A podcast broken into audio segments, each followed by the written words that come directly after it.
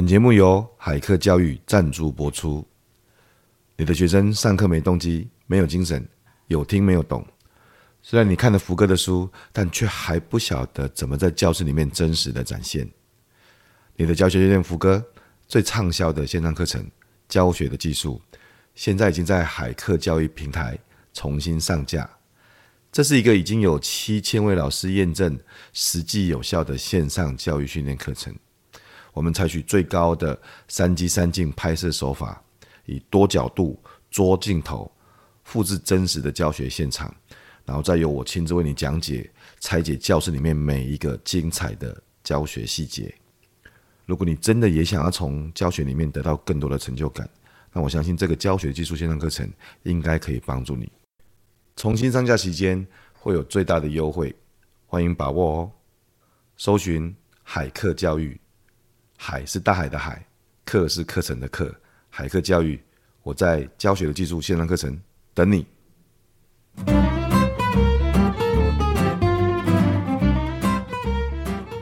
读一本好书是一种幸福。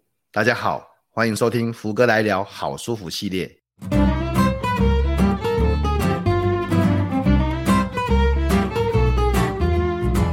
我是福哥王永福。接下来我会邀请作者亲临现场，带我们进入好书的幸福世界。各位听众，大家好，欢迎收听这个礼拜的福哥来聊好书谱系列。我是主持人福哥王永福。我每个礼拜呢，都会邀请一个很棒的作者来跟大家分享他自己写的新书哈。那因为我觉得从作者的观点、作者的角度，应该会看到一些我们在书上也许看不到的一些事情啊。啊，当然了，谢谢大家这个持续对福哥来聊啊 Podcast 的关心了。除了好舒服之外，还有永不服输哦。啊，最近我经常收到呃这个听众的来信啊，有听众说他在环岛的过程啊，边骑边听这个啊福哥来聊的 Podcast 的。我觉得这样会不会太累哈？哈，这有有的他的东西还蛮硬的这样子哈。然后我也注意到有些伙伴写信给我说，哎，呃。这今年开始，就去年年底到今年，这样听福哥来聊，对他的工作跟生活有很大的激励作用。这个都我都非常感谢大家啊、呃，对这个节目的支持，写信给我，我觉得很开心哈。那也欢迎大家去订阅福哥来信哈，每个礼拜我有一封信给大家哈。那我的新书啊、还有我的线上课程都已经上市了，游戏化教学的技术跟线上教学的技术啊，啊，这个请大家去关注哈。好，那今天呢，呃，最重要的就是我们邀请的是我的呃朋友哦，之前呢也是我们这个讲世界的前辈，我们一起这个吃过火锅，见过几次面哈啊、然后这个最近出了第三本新书哦，就是 Part 谈判思维的李义景老师，我们欢迎一景老师。好，那个永福好，各位听众大家好，很开心能够来上这个节目。啊，这个今天对谈的是谈判高手，所以我一定要做好准备哈。因为这本书，这本书谈的就是百大企业指定名师教你怎么拆解谈判架构，那帮你在谈判的攻防里面抢占先机，创造双赢哈。所以叫 P A R T S PARTS 谈判思维哈。呃呃，大家有有些人认识，有些人不认识义景老师，所以我很快跟大家介绍一下，他是羽翼企业管理顾问公司的总经理啊。那在之前曾经有担任过很多家企业的高阶主管哈。那呃，现在应该都是讲师嘛，所以教过了很多很知名的企业。你现在听过的公司，像台积、台积电啊、联发科啊、鸿海啊、那 Microsoft 这样子哈。呃，易经老师主要都教哪些课程啊？呃，我教的课程大概主要就三大类了哈。我简单来讲，就是沟通类、管理类，还有销售类。那沟通类可以分成简报技巧、呃，谈判技巧。那管理类的话，就是目标管理、策略规划。那沟通呃销售类的话，就是顾问式销售，还有通路管理啊，大概就这几个领域。嗯，哦，就业务管理、沟通、谈判啊，嗯、甚至像简报技巧啊，是的。对，但呃，之前曾经写过，为什么要听你说？哦，这个谈的是谈简报技巧的。对对对。然后这个等人提拔，不如拿梯子自己往上爬。嗯哼。然后这现在最新的这本书就是谈判思维哈。是啊，所以呃，可不可以请问一下义景老师，为什么会写这本关于谈判的书啊？呃，其实写这本书某种程度也是水到渠成呐，因为呃，刚刚这个永福问我说我教哪些课哈，其实这些课都有个共通点，都是我做过的事情啊，我做过的事情，嗯嗯，嗯，所以在讲课这件事情上，我的基本原则就是呃，我口传我信啊，我信我口传嘛，哈，所以基本上就是我做过有心得的事情，我才会拿来教。嗯、好，那因为我过去的工作很长时间都是跟业务有关，那后来是做到管理的工作，那这个过程当中，其实谈判这个事情，大概就算是也是一个必备的一个能力吧，好。当然，可能每某个人对每个人对谈判的这个定义不一样，但对我来讲，谈判就是乔事情嘛。哦，那你不管当对啊，就乔事情嘛。那你当业务或敲台机的机啊，对啊，敲台机啊，对啊。所以你不管是这个做销售或者是管理团队，这个都爱巧嘛，哈、哦。好，那也就是因为这样的关系，所以我大概十多年前就开始陆陆续续有在上谈判这一门课。啊，那我上这门课，其实我也没有用什么特别的讲义，就是或者是其他的材料，就是把我自己的心得加上一些架构，就把它串联起来啊。那教教教教了教了十多年嘛，那也觉得说，哎，有些心得了哈。那刚好觉得说，呃，也可以把它写成文字哈，就刚好又跟一个。单位有合作，他们定期会跟我邀稿，嗯，嗯，那我就把这个、嗯、在这个定期邀稿的时候呢，就把我的心得陆陆续续写出来。那写写写写，不小心就写了大概这么多字了哈。那这么多字了，就想说，哦、嗯，好吧，那就一鱼两吃嘛啊，就把它变成 变成书了哈。那刚好也找到配合的出版社，就把它出版出来了。然后所以这个书写的也算也算必然，也算偶然呐、啊，哎。嗯，所以水到渠成的意思就是，这个本来就是你十几年都持续有在教的课程，而且自己也过去也用了很多这样子，因为从里面有看到很多很多的例子嘛，不管是工作的例子啊、生活的例子啊，或者是商务上面的例子这样子啊。那当然，我我想一。开始的时候，很多人就会看到，因为这个书就会想说，那是不是只有商务人士啊，比如大老板啊可以用啊？这一般人是也适合用到谈判嘛？到底你的定义里面什么是谈谈判呢？好，我我先回答第二个问题哈，什么叫做谈判？对我来讲，谈判就是。透过沟通跟交换，让彼此生活变得更美好。哈，再讲一次，嗯，透过沟通跟交换，让彼此生活变得更美好。那它的前提通常是，当你碰到一个叫做 冲突的时候，好，那什么叫冲突？就是有一件事情，你要往东，他要往西，两个嗯，渡道。呃，渡掉渡掉了哈，就 K 掉了哈，渡掉。哎，那这时候没孙了。对对对，那怎么办呢？这时候你就需要找个方法去解决这个问题嘛。那解决这个问题，按按照这个我们一般对这个动物世界的了解，就是两条路嘛，叫做 fight or 打架嘛，打架打架或逃嘛，对吧？嗯，打或逃，那是人，我们是人类啊，哈，我们是万事，这个这个这个万物之灵嘛，对吧？对。人类就可以从打跟逃之外找出第三个选项。那这这第三个选项呢，就是我刚刚讲的，透过交换跟沟通嘛，让彼此生活变得更美好。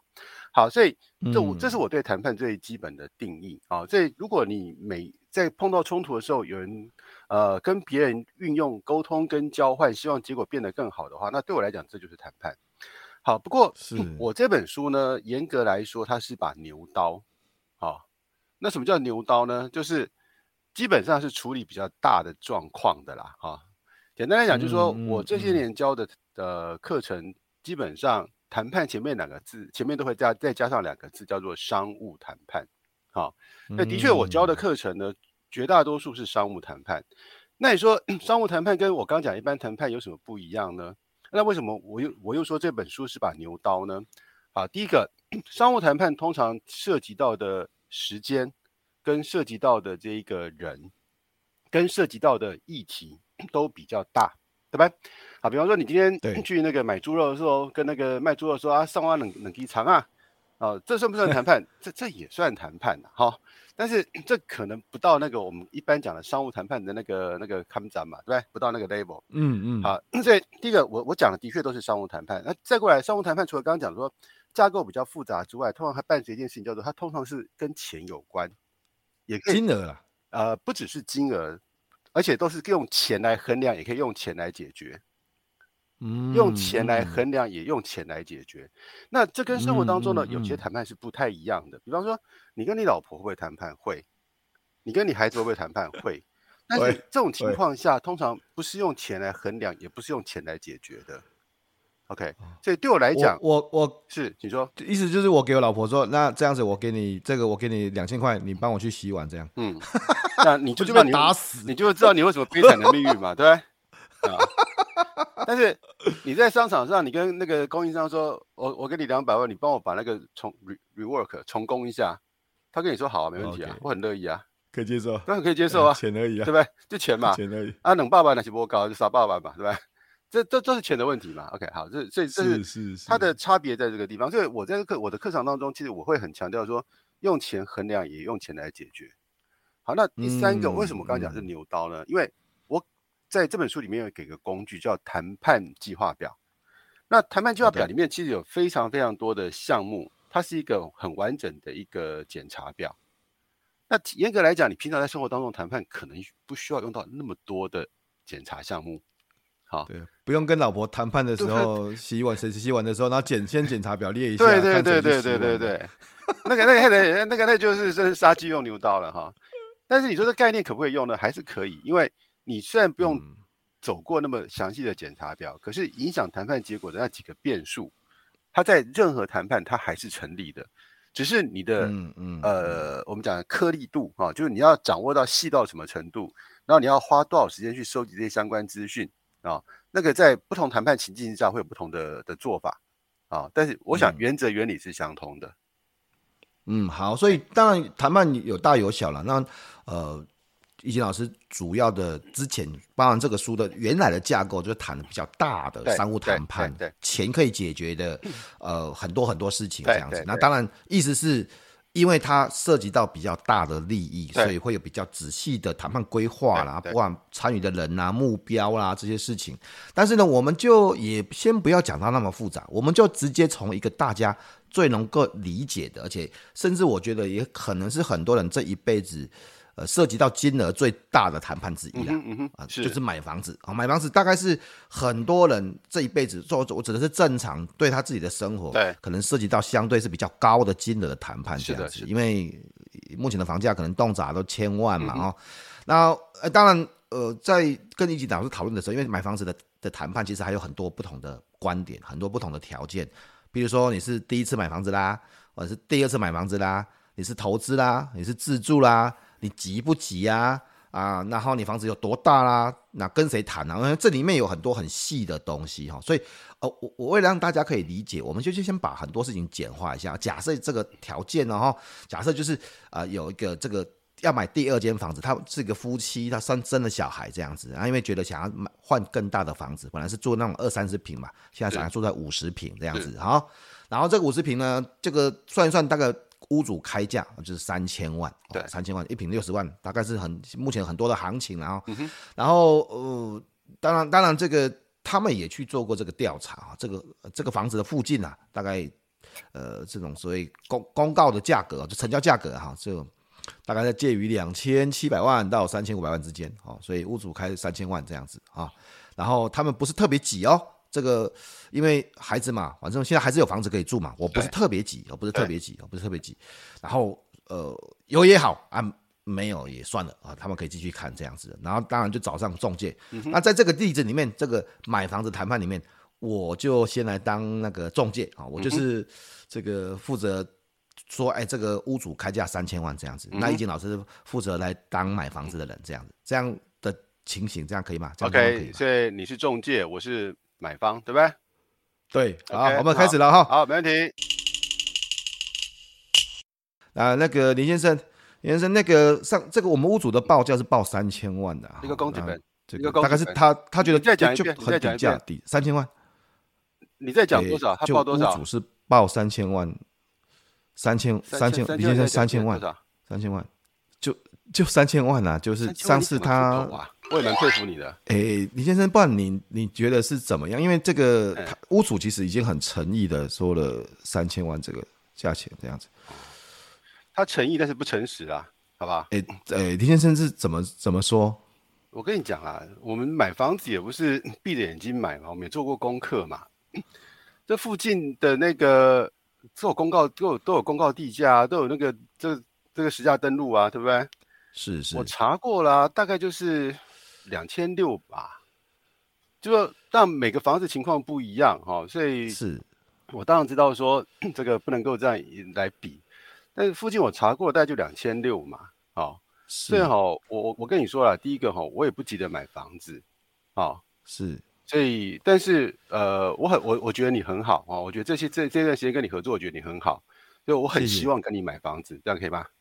是是，哎，林林先生，那个我我跟你报告一下，因为之前其实我已经请屋主他他降价了，所以他就就开他，因为就像您说的，这个附近的行情，其实当然不同的房子不同的的东西，然后那屋主他们本来是要开的再更高一点，那他开三千万是很有诚意的价格，这个这个你这个价钱没关系啊，反正反正你你自己呃，你跟他说哈，两千六哈，如果他愿意考虑的话，我们可以谈谈看呐。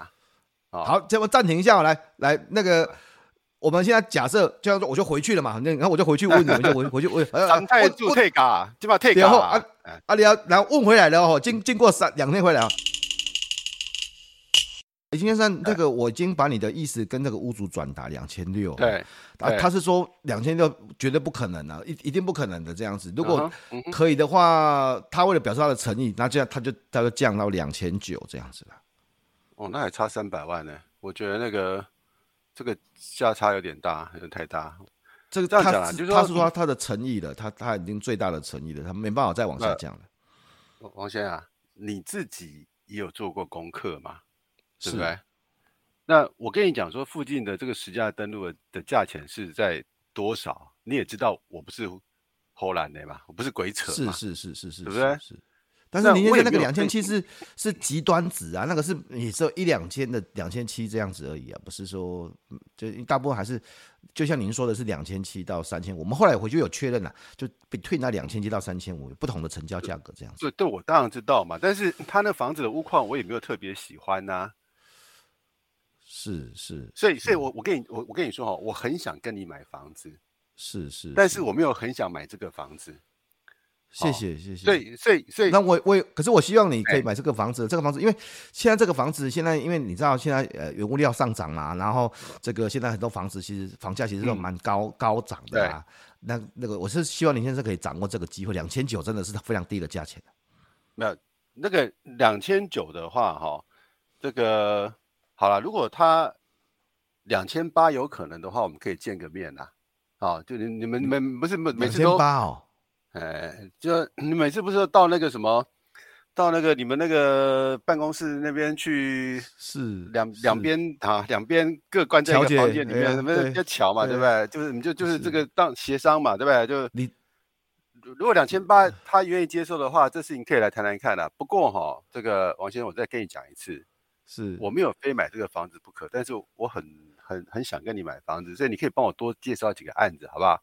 没有、哦、没有必要非这个不可嘛？那你也可以跟屋主，哎，对，我会跟屋主转告一下，就是说你你是在看房子了，那呃，当然我也很希望这个房子可以促成嘛，这样子，对啊对啊，我会跟他表达您的意见，就是你不是特别急的，那也不是特别一定要这个房子，这样只是看看有没有缘分。两千，你你你是说两千八就可以见个面谈一下，是这样子？对啊，然后如果这个 我不知道他自己对这个呃。买房子这些东西哈，有没有什么有没有什么想法啦？那他如果比方说，如果他愿意这个呃价格稍微嗯比较符合我预期一点，那我可以让他多住一点，多住个一两个月没问题啊。哦，呃、好，好，就是说，就是说，我可以对啊，我可以不不让他不用那么急的去去处理房子嘛，啊，然后再过来，如果说他觉得这个。搬家一些情况麻烦的话，我也可以就是他原原矿交物啊，他也不用去告整理干嘛的。哦是哦，是是可以原矿交屋这样。我看过啊，我觉得那个吼，那个要整理哈，就就就就搞刚哎，那个就快不稳。但是是如果他有诚意的话哈，我们就是价格哈可以来谈一下哦。但是我可以配合的就是说，第一个让他多住个两个月三个月都没关系啊。那我们反正交屋的时间久一点，他这样子。也不会这么有这么大的时间压力嘛，哦，那再过来交屋的状况就原矿交屋，我就不要跟他啰里啰嗦的啊。是，那这样他可能处理起来也方便嘛，哈。好，那我回去会转达，我回去会转达跟跟啊，你我还是跟你讲一次啦，我很想跟你买房子，没有想跟他买房子的，好不好？好，谢谢林先生。好，好，来来，我退嘎退嘎退嘎退嘎，哎，好。这个其实刚才其实里面有很多的美感啊，就是听众朋友不晓得你们知道，因为 因为小弟福哥，我我以前在这个工地主任当很久嘛，在健身公司待过很长的一阵子，所以我都知道你这个怡景老师刚才在做什么事情这样子。不过各位，请怡景老师说明一下，刚才在整个谈判的过程呢，在这个谈判过程，呃，您您用了哪些的技巧在应对这个谈判的方案呢？好，第一个哈，其实在这个里面，因为最根本是我没有非买这个房子不可，嗯，但是我想买房子。好，这两个事情是非常重要的区别。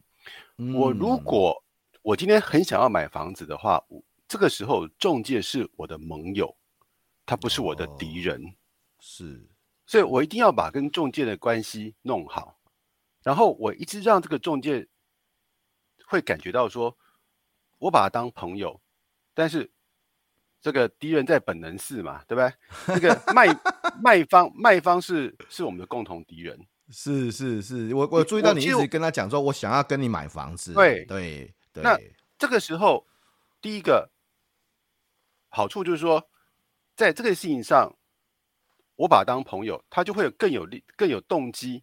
但，他本来就有动机成交，没有错。但是我现在等于是有点啊，为了佣金嘛，对。但是我现在等于说，我还考虑到用一种情情绪，就哎呀，我我是你，我是我我我这么挺你啊，对，你要帮我，这是第一个啊。是。第二个，因为。我的目的不是要买这个房子，而是要买房子。再讲一次，所以这时候如果我跟他把关系搞好的话，他会持续有更多的案源给我。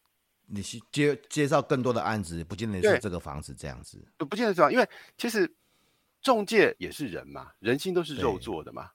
他有那么多客户，他觉得是 OK，他他可他可以不太理你啊。所以他嗯嗯他你可能就他的好案子也不想要介绍给你啊，就觉得这么难搞。是。对，是，所以我就想到说，你我我很想跟你做生意，但是你这个你现在找的案子真的不适合我，这是第一个。嗯，第二个，我他我我一开始我说你说三千万，我说哈多少？你再讲一次。对，你要你叫我讲好几次哦，你你故意让我讲了好几次哎，我当然是故意让你讲的嘛，对不对？就说对我我要跟你讲说，你这三千万磨行磨漆嘛，根本简简直乱搞嘛。嗯嗯，所以说我要，嗯、因为通常人家会觉得说，你第一个时间的反应就是你最真实的反应。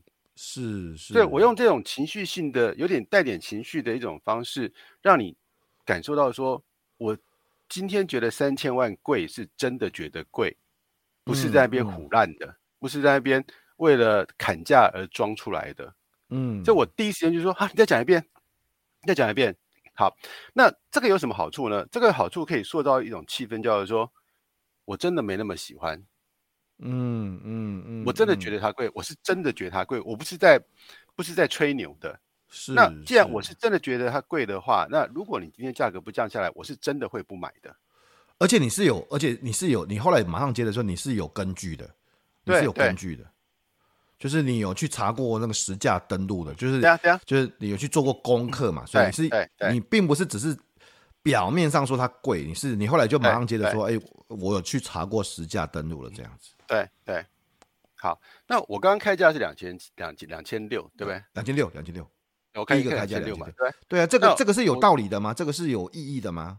就是比两千七再多一点嘛，再再低一点嘛，嗯、因为再低一点。这个这个这个案子，我们按照我们的设定做它的。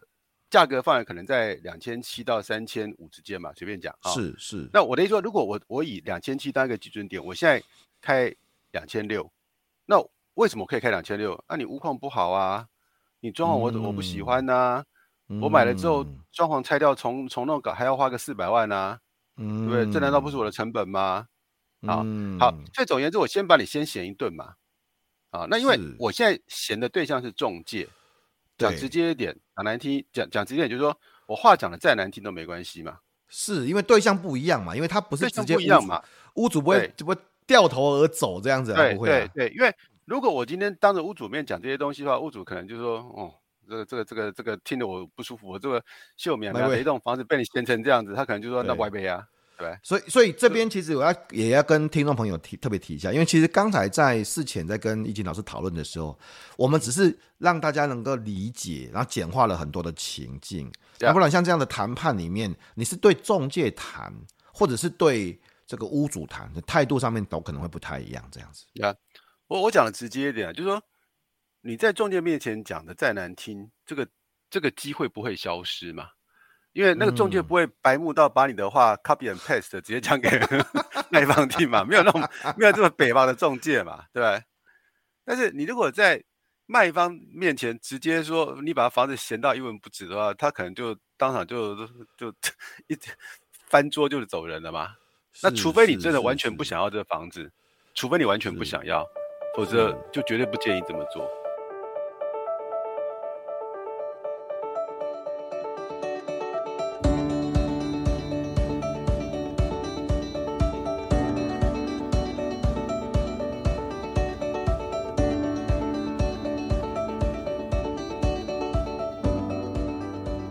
其实刚才怡静老师，我们在刚才这个非常短的一个演练里面，呃，大家可以去看一下怡静老师这本书哦，P R T S Pass 的的谈判技巧。这里面其实刚才有几个东西已经出现了，就是第一个就是第一个 partner 嘛，你谈判的对象到底是谁？你到底是怎样？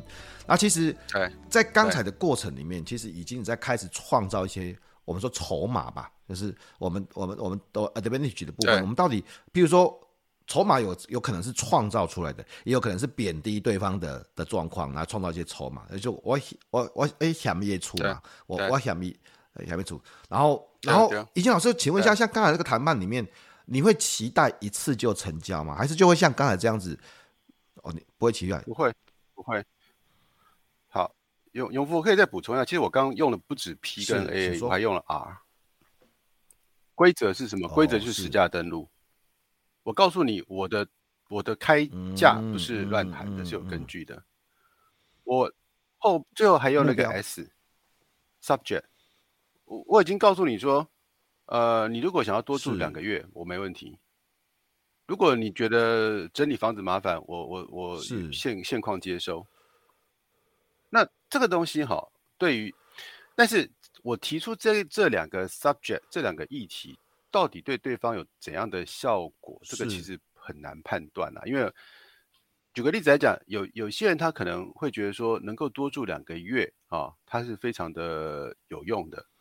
但是有些人搞不好，另外的房子早就已经买好，他巴不得赶快搬走。啊，那有些人对整理房子呢是特别有耐性的啊，他根本不在乎，他可能为了这个多多卖你两万块钱，他可以花一个月整理房子，自己来打扫都没关系。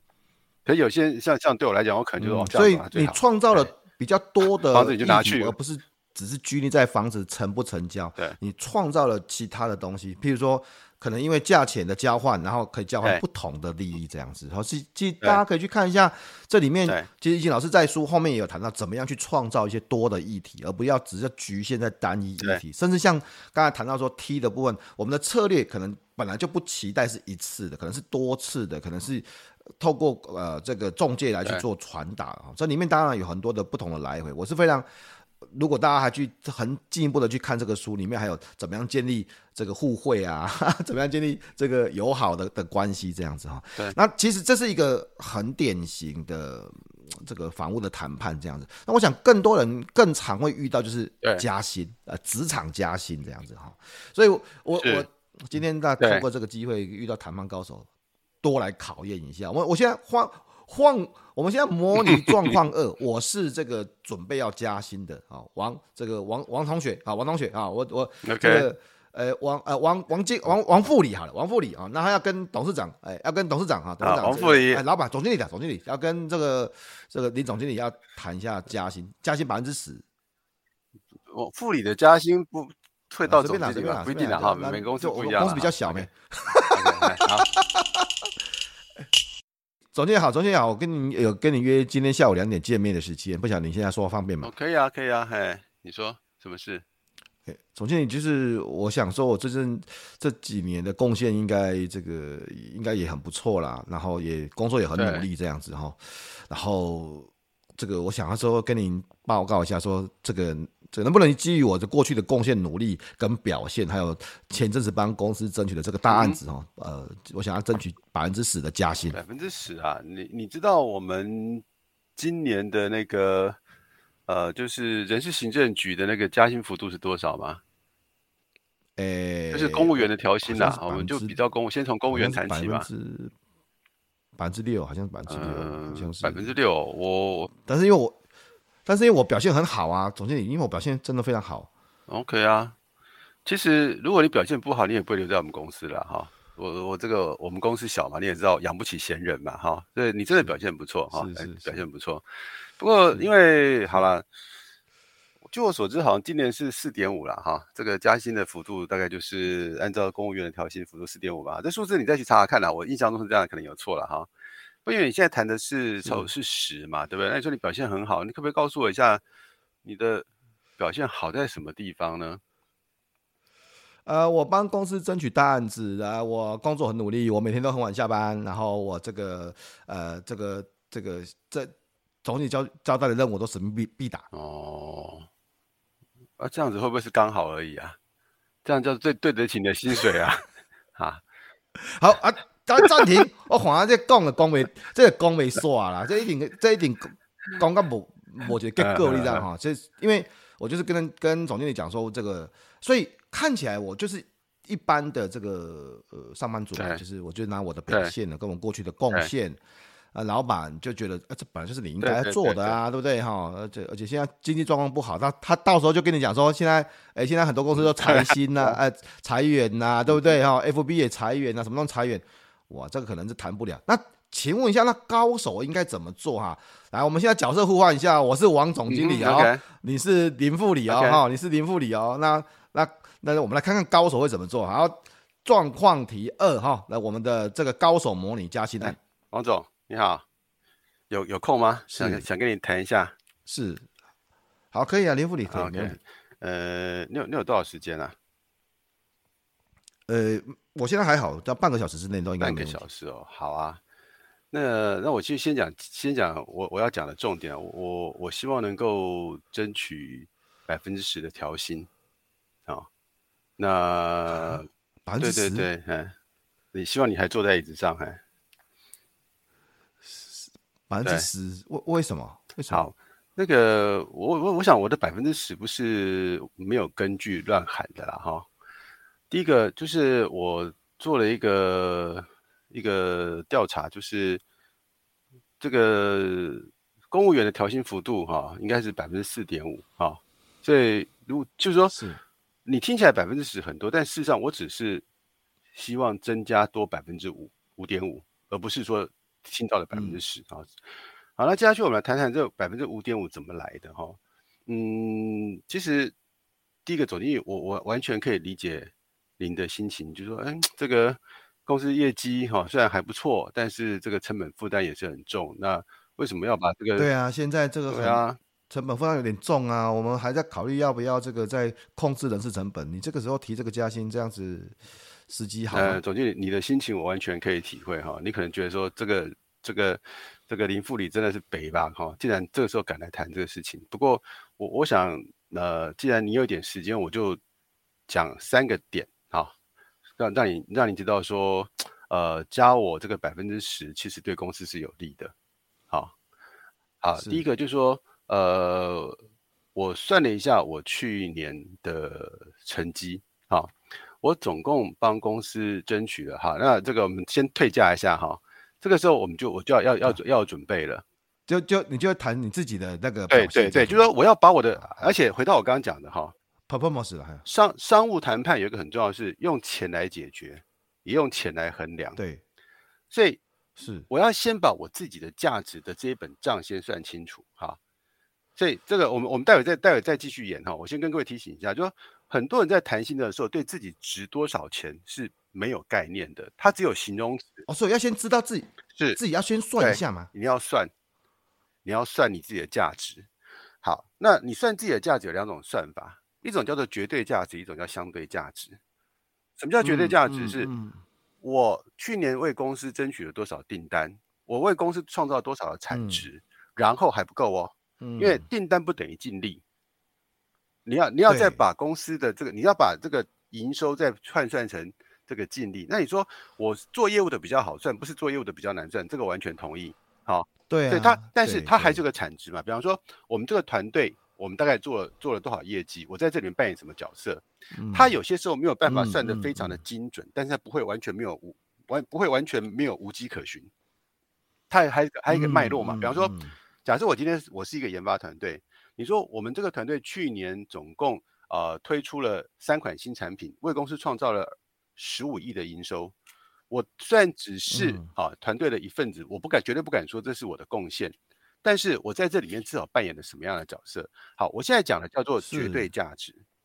好，什么叫相对价值呢？相对价值就是你如果你如果把我，如果你没有我的话，你要花多少代价来取代我？找人来取代我，这叫做相对价值。嗯，或者，哎，这个怎么呈现呢？这个怎么呈现？那就是说你要对这个事事情事情要有个行情的嘛。好，我我我举个最简单的哈，这个呃，我想我们两我们两个对逐客的情况都蛮清楚的嘛哈。这这很简单啊，你说那个那个现在 T 公司现在同样是这个 Double E 毕业工作五年，现在多少？对不对？那我们现在我们公司现在 Double E 毕业工作五年啊，老板我我我知道我。这个每个人成能力不一样，但是我们就抓平均值嘛。那除非你觉得我是低远远远低于平均值，好吧？如果老板你不觉得我低于平，你不是你不觉得我远远低于平均值的话，我就算平均值的话，那人家现在一个月拿一年拿多少，我一年拿多少。所以我注意到哦，怡晴老师，你会都会去做，不管是你看你刚才其实一开始在这个谈判的一开始，你也去做了目前的今年的加薪幅度的调查，这样子，而且你。把整个十百分之十变成是，其实我就是从呃加薪幅度再往上再多百分之五这样子而已。你是第一个，这是第一个功课嘛？第一个功课，你刚才你现你现在谈的东西就是我的价值是有一个市场性的部分。我记得你书里面还有谈到说，你会去可能说不定还会去测试一下自己在其他市场的价值。好，对，所以这些东西都是要谈加薪的时候要准备的，要准备的。好，但是呃，另外再补充两点，第一个就是说加薪这种东西哈。有些时候，我们刚刚讲都是叫做说之以理，但是有些时候动之以情也是很重要的。嗯，好，动之以情也是很重要。为什么？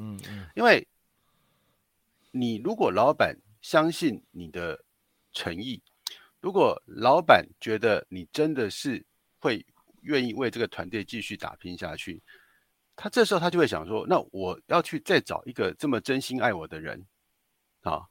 那那个其实是不容易的，好，我我我啊，这个怎么怎么怎么这个怎么表现出来？这个哈，第一个，总我我我觉得很多时候哈，我我这样讲不知道各位能不能接受哈？加薪这个事情哈，不是那一那一天那个半个小时的事情，加薪这个事情是一整年三百六十五天每个 moment 的事情。嗯，好，我我这边先停一下，我不知道，我希望各位听众有听懂我的意思。你你一年三百六十五天，所有所有所有每个跟老板接触的那个我们叫做 moment of truth，那个关键时刻，其实都在为你的加薪做准备。我我讲的这，我我我好，我我讲讲一个我工作上的实实际例子好了。我以前带过一个一个 team member，他跟我很好，那他怎么好呢？他跟我说，Jeffrey，我我希望我每个月能够跟你一起吃一吃吃一次午餐。然后只有你跟我，我们两个可以好好聊聊，每个月一次。我当然说没问题啊。他是你的属下，他是我属下，对。啊，那他每个礼，他说他每个月想跟你一起吃饭了，很多人就避之唯恐，自己跑跑光光。是啊，那我当然说好啊。对我我我怎么会说不好呢？好，那你想想看吧。嗯嗯嗯。那那一个月每个月，他比方说有时候我忘了，就说哎，Jeffrey，这个就顾不该讲崩啊，什么时候有空？那他就会我就会安排个时间跟他一起吃个午饭嘛。也不过就是吃个午饭嘛，对，他是有直属部署，这个这不算过分的要求嘛。啊，那你想想看，嗯、我我一年跟他一年一年十二次跟他一对一吃午饭，那加上平常他也是很勤快的哈，常会这个问问问东问西的哈。那我怎么可能不爱他呢？那那等到他跟我谈加薪的时候，嗯、另外一个平常都不理我的，你觉得我我会我我如果手上有五十万的预算，我我要优先给谁？哦，所以所以。这么讲，就很多时候我们在讲谈判，可能太重视的就是那个 moment，好像就是那一次就要搞定什么东西。但是，呃，包含事前的准备，包含甚至整个过程的经营，Yep. 包含很多的关系，包含这里面谈的这个不同的原则，有很多很被藏起的东西。所以我我在书中有谈到那个概念，我说谈判其实是个无限赛局嘛，不不是说绝对，而是说多数的情况下，无是无限赛局。它不是一个，不是说，嗯今天加薪哈，这个一翻两瞪眼，然后呃，要到加薪之后，那要不要下次见面是三百六十五天以后？不是这样子嘛？不是这样子嘛？啊，呃，是。好，那另外一个回到我们刚刚讲，就是说，你要谈加薪的话，有一件事情很重要，就是你要埋头苦干，是不对的。你要抬头苦干嘛？嗯，抬头苦干，埋头苦干是不对的嘛？你要抬头苦干嘛？那抬头苦干是抬什么？第一个，抬头让别人看到；第二个，抬头也看看别人做了什么事。嗯，好，那再过来，嗯嗯，我在书中也谈到一个概念，就是说你学了一大堆什么谈加薪的这些谈判技巧，那如果你在社会上，我讲的直接一点啊，你就是一个没有什么，不能讲说没有价值，而是你的替代性很高的一个人哦，这时候你很难谈到好的条件的。我我我在书中有另外一个例子嘛，就是说。有一个呃业务，他一年帮公司赚五百万，然后他现在现在年薪是一百，他说他想调到这个一百一百二十万。那我我问大家成成功机会高不高？那这个成功机会高不高的关键不在于它本身的 value，而在于它的可替代性。可不可以找到跟他或容易找到跟他一样的人来替他的工作？这样子，如果他的替代性很高，其实说句实在话。这个加薪是很难谈的，嗯嗯嗯嗯嗯嗯。好，所以加薪的上限是什么？加薪加薪的上限是企业的成本结构。嗯，加薪的底线是你自己的替代性。好，说人话，什么叫上限是成企业的成本结构？如果我公司赚钱啊，公司我我我就我这个职位就养得起一个月三万五的。对，如果一个月三万六，我就亏一千块钱，那你怎么谈都没有用嘛，因为老板不可能做赔钱生意嘛，所以这是加薪的上限，是是它是企业的成本结构。那底线就是你的替代性嘛，你、嗯、说呃三万五我不想做了，老板说慢走不送，后面还有十、嗯，因为他后面还有十个替代，你早上走，下午就来了。那那、嗯、那你这你说你说叫我怎么去谈？我觉得那这个时候可能只剩下一个动之以情吧，哎。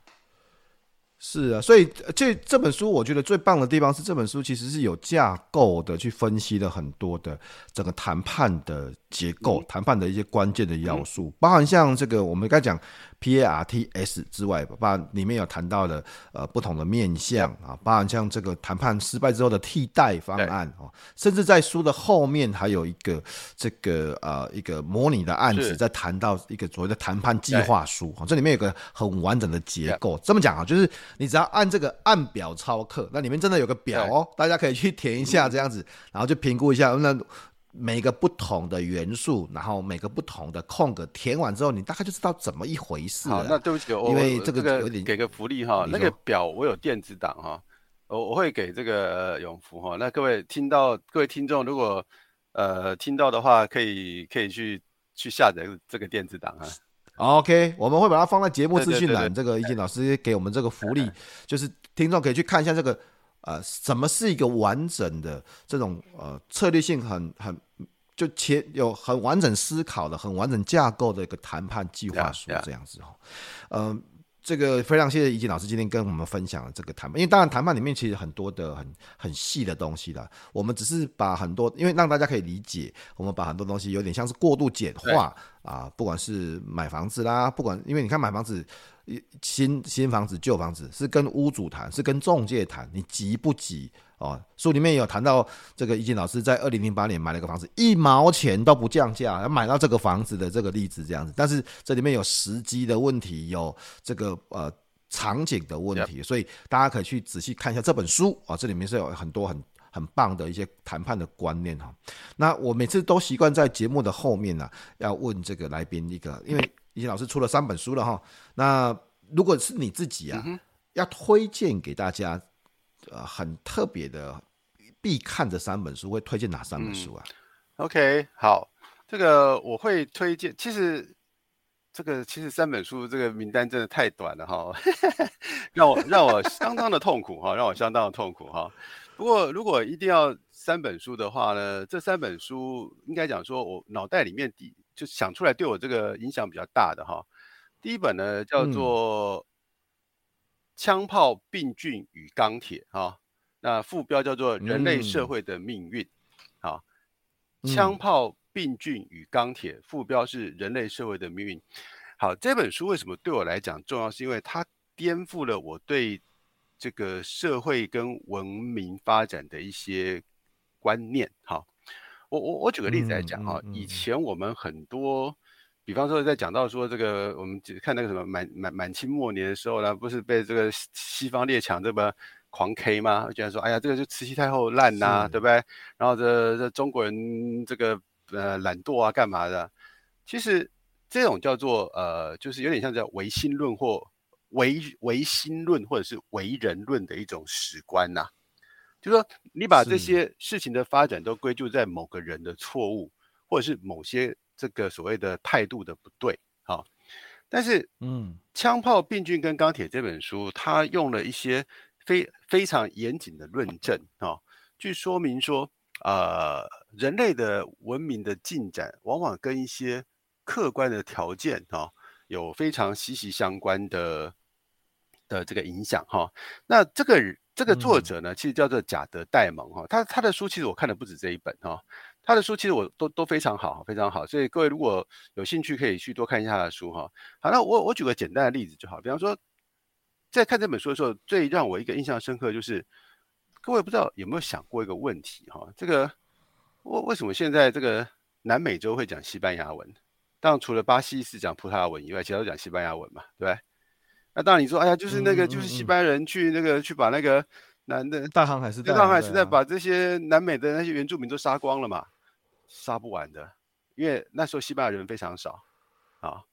那你说那个当时的原住民那个人数那么多，你怎么你说你有枪也杀不了，杀不完那么多的啊？这这这讲起来很残忍，但是就是杀不完。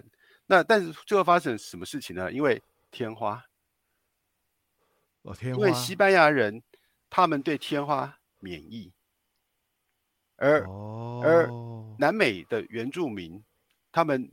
从来没有接触过天花这个病病毒，所以天花其实是造成南美洲原住民大批死亡的最关键的原因。好，那下一个问题，那为什么西班牙人对天花免疫呢？因为他们跟牛接触过。那为什么南美洲没有免疫呢？因为他们那个地区没有牛。好，那有牛没有牛这件事情，有马马跟牛在同一卦了哈。有有有牛马跟没有牛马这件事情的影响远远超乎我们想象。各位有没有想过，南美洲最大的动物的哺乳类动物叫什么？叫羊驼，就草泥马嘛，哈。是，羊驼。对，羊驼是没有办法来拖重物的。牛马是可以。比较瘦啊。啊？比较瘦。瘦弱。它比较瘦，羊驼比较瘦。所以所以，所以说，在这个人类的发展历史历史发展过程当中，南美洲是没有。受力至少是充分的野兽的力量去运用的。好，所以我我这个这个要讲，我可以再讲一个小时哈。但我要讲就 这个会讲很久了。就我们现在只是简介好书，这样子就变开一集节目了。讲讲太久的话，就麻麻麻烦永福自己把待会把它剪掉哈。OK，好，所以啊，大大家去看一下结论，就结论就是。这本书给了我叫做《文明发展史》，文明发展下面的这个技术跟。经济的硬硬条件，好，这是第一本书哦。